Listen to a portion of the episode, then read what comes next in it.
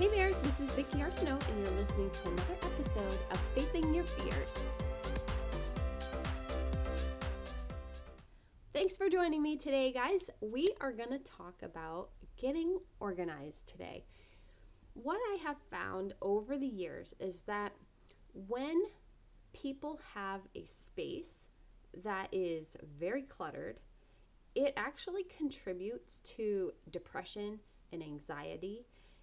Makes you feel like you have a lack of control over your surroundings. And so today, I want to give you some tips that are going to help you get organized. And, you know, I'm not talking about being perfect, okay? But what I am talking about is having a space that when you walk in, you actually start to feel peaceful. That way, you can feel more confident you allow your brain to be able to think more creatively and you're not constantly stressed about all of the things that you have to do. So, I have a simple plan that is going to help you get your spaces organized quickly and easily. So, simple is an acronym. And the first one is S is for sorting. So, the first thing you want to do whatever space you're working in, which I would say choose something small to start with. Well, first you want to sort. So if you have some cardboard boxes or bins or anything that you can use, you want to just start putting stuff into categories. So let's say you're cleaning out your office space and you have a few bins. Maybe one bin you're going to have scissors, pens, pencils, sharpener, um, hole puncher, all the things. Another one is just going to be all the random papers that are lying around. Another one could maybe be all your wires and electronics, you know, just kind of those little categories. Now, at this point, you're not going through anything to find out if you're going to toss it or keep it or anything like that. You're not reading the papers. You're just simply putting them into categories, and that's it. Now, the next part comes after you have everything in categories. Now, you're going to inspect. That's the I. We're going to inspect each category. Now you can take the time to look at your electronics and say, okay, which uh, this isn't working anymore, or I don't need it, I'm going to donate it.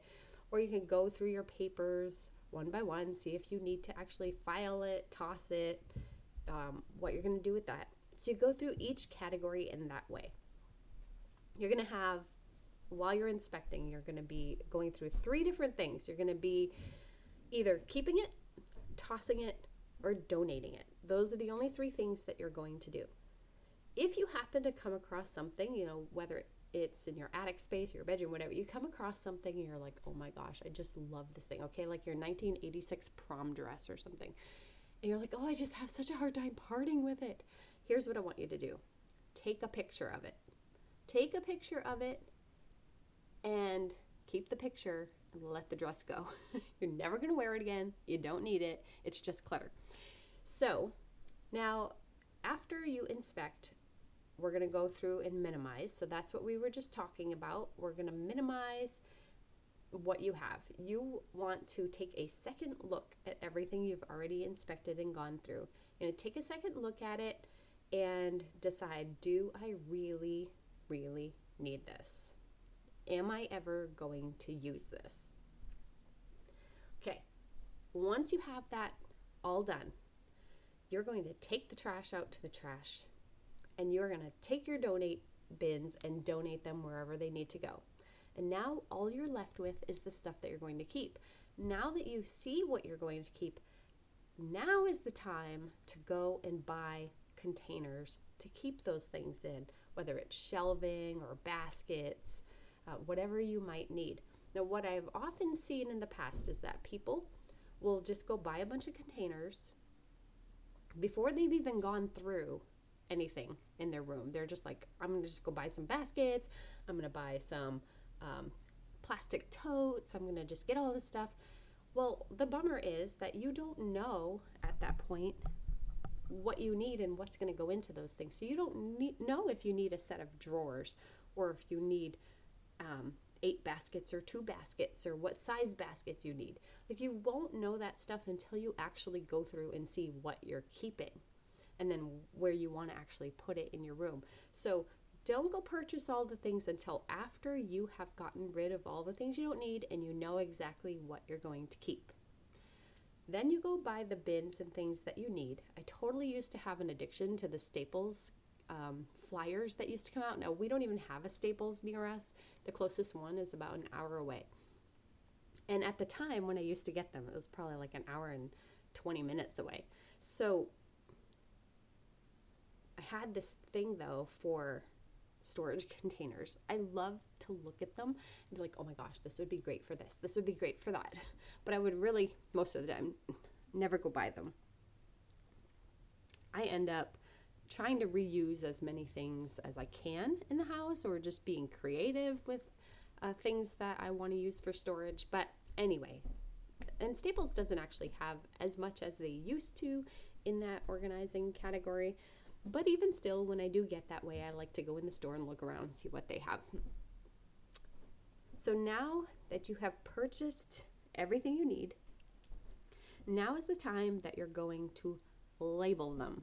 Okay, you may think that this is a bit crazy about labeling, but let me just tell you, it is so much easier when you have a drawer that's marked pens and pencils, another one that's markers or permanent markers, another one that's dry erase markers. Like when you actually label it, it is so useful. For one, you always know where to go to find something. You're never going to have to rebuy your tape or anything else because you know exactly where it goes. But most importantly, people who live with you know where things go. That that alone is like huge. Like they can't say, "Oh, I didn't know where to put it," because everything is labeled, and it doesn't have to be fancy. It can be a piece of um, duct tape or masking tape. But you could go as far as getting one of the fancy label makers, which is what I used to have. Those are amazing. They look so sharp and neat. Just love it. Okay, so anyway, you're going to label it. So we have right now, we have you've sorted, you've inspected, you've minimized, you've purchased what you need, you have labeled everything, and now the E, you just get to enjoy it. Oh my gosh. Can you imagine what it's going to be like when you get home from a long day and you come into your space and it just feels comfortable and put together. Now, I'll tell you what, I'm super organized, and luckily, my husband is also very organized. But there are days you walk into our house and it is like, I don't know, everything jumped out of the cupboards and closets and everything because you just get busy. But the cool part is that we know where everything goes. So cleaning up is super quick because I know that this is going to go there, that's going to go there. And so it makes cleanup a total breeze. Maybe it takes 10 or 15 minutes for us to get the house all put back together. But wouldn't you know it? The time that people always stop in is the time where everything is all over the kitchen counters and the breakfast bar needs to get cleaned off and the pillows on the couch are like all over the place and blankets here and there.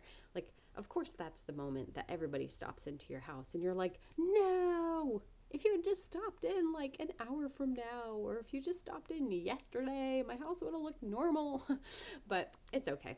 Whatever. It is what it is, right? Hopefully, the people that are coming by your house are not going to be judging you. so, anyway, I hope that you found this episode helpful. And I think that this simple plan can actually be applied to other areas, not just your physical spaces, but maybe your mental and emotional spaces. Now, think about it when you're thinking about um, a decision you have to make.